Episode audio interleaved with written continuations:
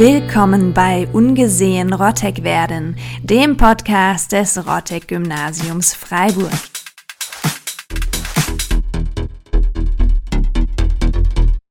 Hallo liebe Zuhörerinnen und Zuhörer und herzlich willkommen zur zweiten Folge Ungesehen Rottek werden. Auch heute begrüßen wir einen Lehrer und einen Schülergast, die nicht wissen, mit wem sie gleich sprechen werden. Hallo Schreiner, hallo Herr Müller, schön, dass ihr da seid. Hallo. Ihre Namen haben sich unsere Gäste selbst gegeben, denn die richtigen bleiben wieder anonym. Heute wird es um das Rotte gehen, unsere Schule, die in Freiburg an der Hummelstraße liegt. Und Hummeln können fliegen, auch wenn das den physikalischen Gesetzen zufolge nicht möglich sein sollte. Also, was habt ihr heute schon herausragendes geleistet? Ich habe ähm, Rouladen gebraten, also Soße gemacht. Mein Sohn kommt zum Essen. Wow, ja, äh, ich habe äh, alles, was ich geleistet habe heute, war eine Lateinarbeit zu schreiben. Ob das so herausragend war, werde ich noch sehen. Okay. Also eine Sache, die wir gerade alle machen, würde ich sagen, ist es, diese Folge aufzunehmen, in der wir über Geschichtliches reden wollen. Daher eine kurze Aufwärmfrage. Welche der folgenden Personen wärt ihr am liebsten? Napoleon, Kleopatra, die Queen oder Freddie Meyer? Also auch wenn es natürlich jetzt in Bezug aufs Rottek und das Thema der heutigen Folge sehr verlockend ist und naheliegend, Freddie Meyer zu sagen, glaube ich, würde ich eher zur Queen tendieren. Einfach aus dem Grund, weil die so unglaublich lange lebt schon und ich es ziemlich ziemlich entspannt finde eigentlich, so lange schon auf der Erde zu sein, so viele Erfahrungen und so viele Erlebnisse hinter sich zu haben und quasi so weise zu sein, dann in irgendeiner Hinsicht auch. Herr Müller, was würden Sie sagen? Ich kann der Versuchung nicht widerstehen und bin für Freddie Meyer, erstens, weil er nicht nur genauso alt geworden ist wie Queen, als er gestorben war, und ist der einzige, den ich persönlich von ihm kennengelernt habe. Und dann sehr sympathisch. Ja, er hat einiges getan, was ich wirklich sehr bemerkenswert finde. Ja. Können Sie für unsere Zuhörer kurz Aufklärungsarbeit leisten? Wer war Freddy Meyer und was genau hat er getan, dass unser Theatersaal nach ihm benannt wurde? Also Herr Freddy Meyer ist ja Freiburger und der ist in Freiburg groß geworden und wie alle jüdischen, die meisten jüdischen Schüler seiner Generation ist er ins Zotte-Gymnasium gegangen. Der ist dann zu Beginn der 30er Jahre da eingeschult worden und war dann, glaube ich, bis 36, 37 ähm, am Gymnasium in Freiburg, also im Otto-Gymnasium und ist dann emigriert über Basel in die Vereinigten Staaten und ist dann gegen Kriegsende auch eingezogen worden als junger Soldat und war bei so einer Spezialeinheit in Sizilien stationiert. Und er hat es dann tatsächlich geschafft, teilweise in einer geklauten ähm, SS-Uniform, teilweise als französischer ähm, Elektrotechniker in Innsbruck unterzutauchen und hat etwas getan, was sehr ja, was bemerkenswert ist. Er hat dann den nach Italien-Nachschub ausspioniert. Also da sind immer Züge gefahren mit dem Brenner, die nachts im Tunnel, also nachts gefahren und tagsüber im Tunnel wurden die angehalten. Und die Alliierten haben sich immer gefragt, wo kommen die Deutschen den Nachschub her?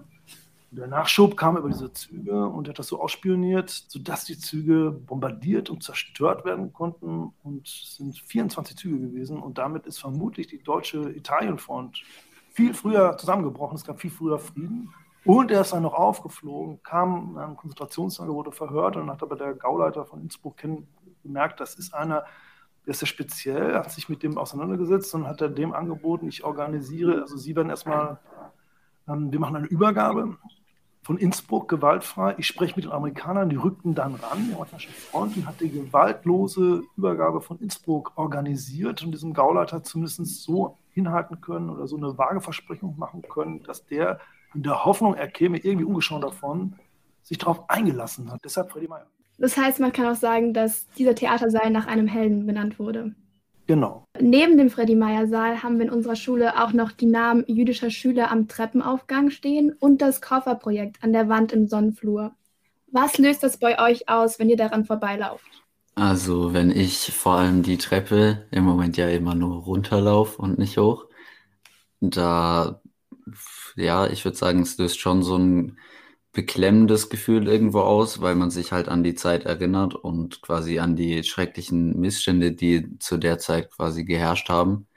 Aber irgendwie auch einen gewissen, ja, also ein gewisses sicheres Gefühl und eine gewisse Verantwortung, die man da verspürt, einfach nie wieder zuzulassen, dass sowas passiert und die Sicherheit einfach deshalb, weil es einfach die Zeit hinter uns liegt und es eine schlimme Zeit war, aber man froh ist, dass die Zeit auch irgendwie vergessen, also nicht vergessen werden kann, sondern quasi in die Vergangenheit rückt und man einfach sich selber, zumindest ich, irgendwo verantwortlich fühlt, dafür zu sorgen, dass sowas niemals wieder irgendwie die Größe und auch in ganz, ganz, ganz kleiner Größe, also die kleinste rassistische Handlung schon irgendwie unterbunden wird, sag ich mal. Herr Müller, was sind Ihre Gedanken? Also manchmal nehme ich die Namen gar nicht wahr. Manchmal habe ich plötzlich stehen und denke dann die. Also ich kenne so einige der Schicksale von denen und habe das Gefühl, die gehören irgendwie zu uns. Das ist das Rottect. Und beim Kofferprojekt, wenn ich da hinschaue, dann denke ich, ja, das war echt eine ganz, ganz schlaue Idee von der Gruppe, die das mal gemacht hat.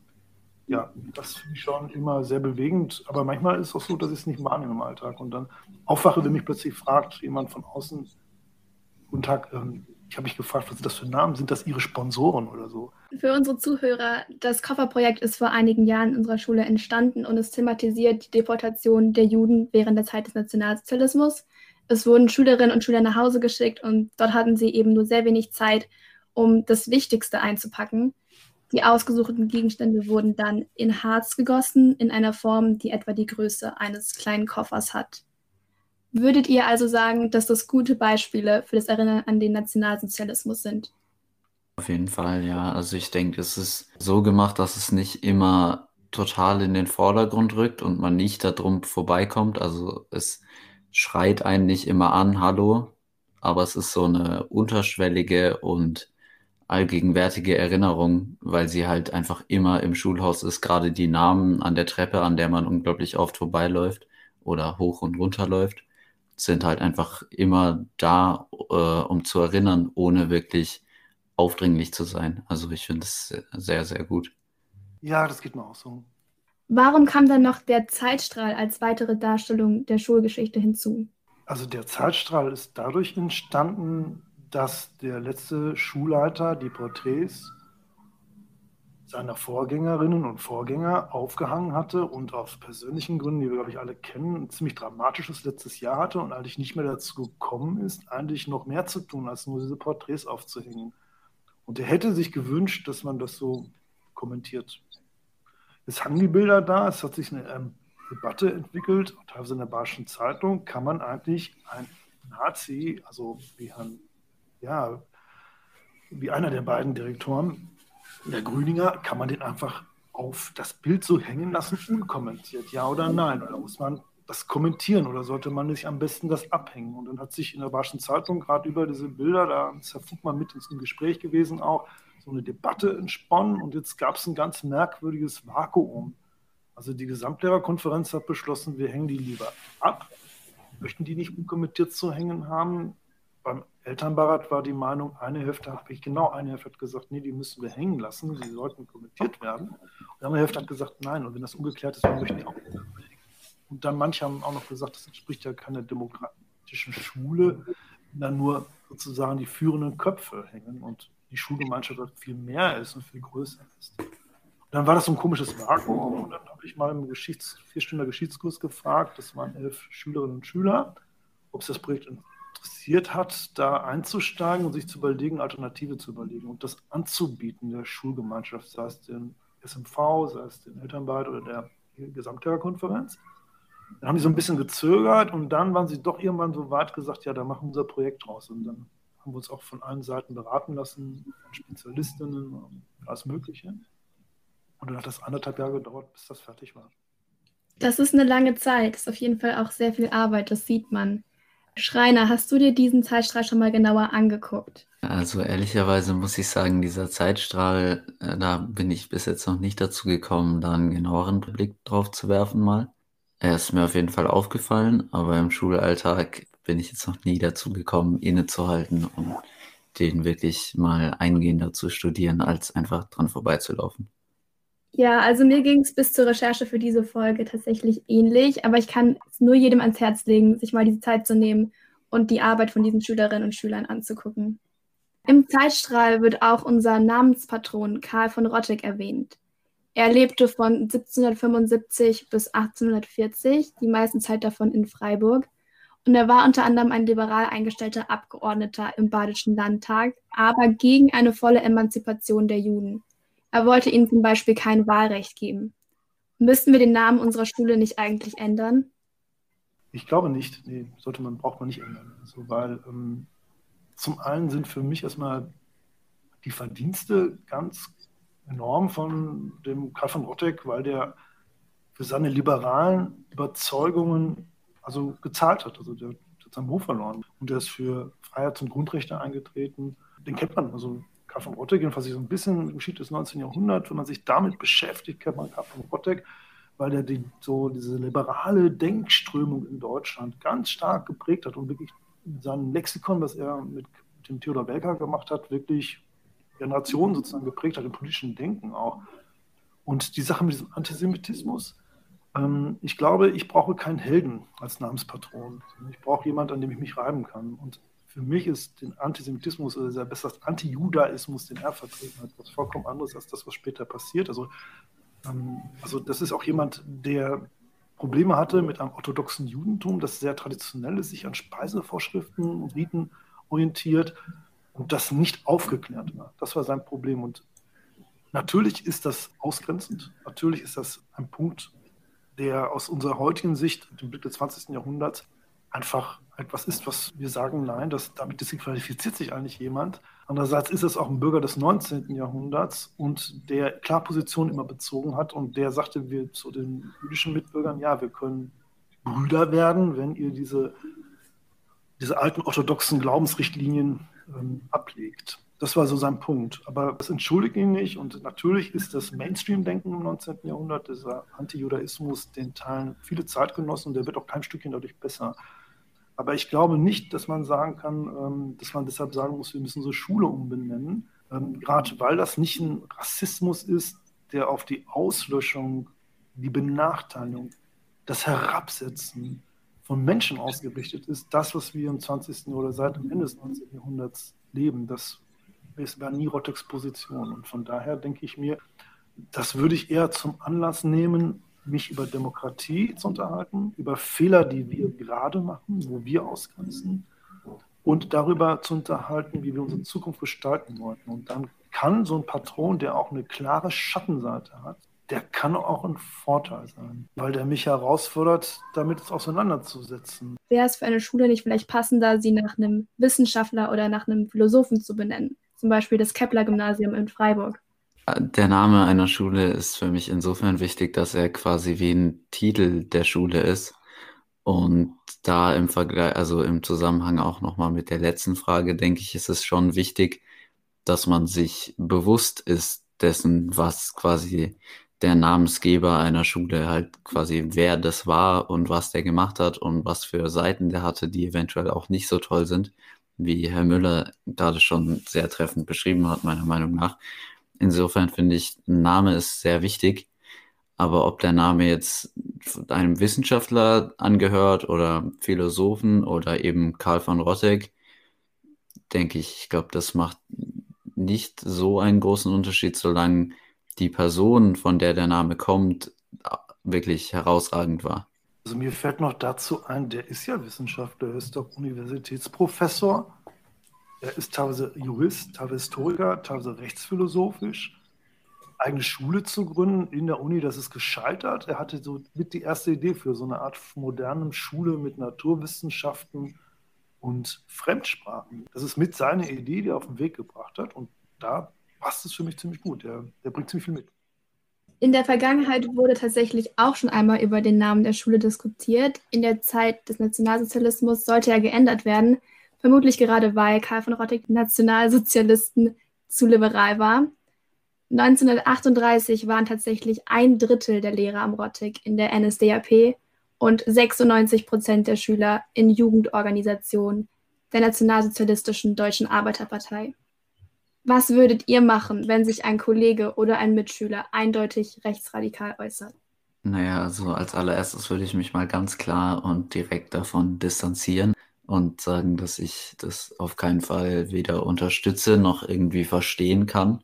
Und je nachdem, wenn das ein Lehrer ist, kann ich als Schüler leider nicht wirklich machen in der Situation. Wenn es aber ein Schüler ist, jetzt ungefähr in meinem Alter gleichaltrig oder ein bisschen älter, dann würde ich auf jeden Fall mal mit dem reden und sagen, hey Kollege, was geht eigentlich bei dir? Ist dir das schon mal passiert? Also, dass sich jemand quasi in dem Fall wirklich so ganz klar geäußert hat und ganz klare Anspielungen gemacht hat oder direkt gesagt hat, hey, ich finde alle, die so und so sind, sind halt minderwertig. Ist mir bis jetzt noch nie passiert, zum Glück, und ich hoffe, das wird auch ganz, ganz lange so bleiben. Aber gleichzeitig ist es auch schon mal passiert, dass irgendwo außerhalb der Schule vor allem, also natürlich kriegt man an jeder Ecke heutzutage leider auch immer noch mit, dass Menschen halt einfach benachteiligt werden aufgrund von Sachen, die sie auf keinen Fall beeinflussen können. Sei das jetzt Herkunft oder Hautfarbe oder irgendwas anderes. Das kriegt man auf jeden Fall noch mit. Und in dem Fall versuche ich eigentlich immer, soweit mir das irgendwie möglich ist, mich dagegen zu äußern. Das ist auch schon ein, zwei Mal schief gegangen, weil ich nicht verstanden wurde wirklich. Da gab es eine Situation zum Beispiel in der Bahn, die mich wirklich auch mitgenommen hat. Das ist länger her, da bin ich abends Bahn gefahren und die außerhalb der Bahn war eine ältere weiße Frau, die zu einer Gruppe Schwarzer quasi einfach den, den Mittelfinger gezeigt hat und gesagt hat, so raus aus meiner Bahn. Ohne irgendwie ersichtlichen Grund. Also die haben sich nicht daneben benommen, die waren halt vielleicht ein bisschen lauter, aber definitiv nicht lauter als andere weiße Fahrgäste. Und da habe ich dann in der Situation versucht, die Situation zu verstehen und die Gruppe an jungen Männern gefragt, was denn eigentlich los ist mit der Dame da, was die für ein Problem hat. Die haben mich irgendwie offensichtlich missverstanden und mich gefragt, was ich für ein Problem habe. Dann habe ich gesagt, gar keins. Und dann habe ich halt, hat mich einer relativ hart von hinten auf den Kopf geschlagen. Aber er hat mich wahrscheinlich ja. halt nicht verstanden oder so. Danach bin ich dann die Bahn weitergelaufen und habe mich in Viererabteil zu zwei anderen Schwarzen gesetzt, einem jungen Mann und einer jungen Dame, die mich gefragt haben, ob es mir gut geht und total lieb für mich waren. Und dann, zehn Minuten später, ist nochmal ein anderer weißer, älterer Mann reingekommen und hat die rassistisch beleidigt und angemacht und hat gesagt, raus aus meinem Land, sonst hole ich meine Kalaschnikow und so. Also wirklich, wirklich hart. Und da habe ich denen dann auf jeden Fall nochmal ausgesprochen, dass es mir unglaublich leid tut, dass sie so ein Verhalten aushalten müssen und quasi erleben und habe gefragt, ob ich irgendwas tun kann für sie, dass es irgendwie, dass es ihnen besser geht, ob sie sich irgendwie anders hinsetzen wollen und so. Und die haben dann gesagt, nein, nein, das ist schon okay, wir kriegen das öfter mit. Also eigentlich sollten das wahrscheinlich von denen beruhigende Worte sein und beschwichtigend, aber sie beruhigen, äh, beunruhigen einen irgendwie dann doch noch mehr, weil das einmal zu erfahren ist genug, aber wenn das quasi schon zur Routine wird, finde ich es doch nochmal deutlich krasser. Ja, definitiv. Das war auch jetzt ein sehr heftiges Beispiel, das du da genannt hast. Wie sieht denn das im Kollegium aus, Herr Müller? Haben Sie da schon mal etwas hoffentlich nicht ganz so Dramatisches mitbekommen? Also im Kollegium habe ich das noch nicht mitbekommen. Und ich denke aber, dass für mich die Schmerzgrenze ähnlich wie beim Schreiner liegt. Also, dass wenn Leute diskriminiert werden und aufgrund ihrer Hautfarbe in diesem Fall einfach ja, rassistisch beleidigt werden, dann ist die Schmerzgrenze bei mir auch überschritten, wo ich sagen müsste, da würde ich ähnlich probieren, mich da auch zu positionieren und so könnte es nur schwer ertragen, da zu schweigen. Also mir ähnlich gehen. Bei der Situation, die Schreiner geschildert hat, ja klar. Am Otto-Gymnasium ist das bei mir noch nicht so aufgetaucht. Das habe ich noch nicht erlebt. Ich zum Glück auch noch nicht. Wenn ihr jetzt keine weitere Anmerkung habt, dann würde ich sagen, schließen wir das Thema Rassismus vorerst ab. Wir werden uns diesem Thema, aber vor allem auch Toleranz und Akzeptanz von Vielfalt zu einem späteren Zeitpunkt bestimmt noch in einer eigenen Folge des Podcasts widmen, weil es einfach so ein wichtiges Thema ist, zu dem man noch viel mehr sagen könnte und müsste. Zum Abschluss schlage ich jetzt vor, spielen wir noch eine Runde Facts or Fake. Ich werde euch gleich einige Aussagen rund um unsere Schule vorlesen und ihr beantwortet dann, ob sie ein Fakt sind oder einfach Fake. Das Rottek ist zehnmal umgezogen. Äh, also ich weiß, dass das Rottek umgezogen ist, aber ich denke, zehnmal kommt nicht ganz hin. Also das, glaube ich, stimmt nicht. Was sagen Sie, Herr Müller? Rechne gerade durch, komme auf so sechs, sieben Umzüge, zehn. Mal jetzt einfach aus dem Bauch sagen, das könnte zehn sein, ja. Es sollte tatsächlich ein Fakt sein. Ich hoffe, ich habe mich nicht verzählt. Es ist definitiv so gewesen, dass teilweise die Schüler umgezogen sind, während den Kriegen zum Beispiel und danach den Kriegen wieder zurück in die Schule kommen konnten. Aber auch das Schulgebäude ist schon einige Mal umgezogen, bis es jetzt dort steht, wo es heute steht. Machen wir weiter.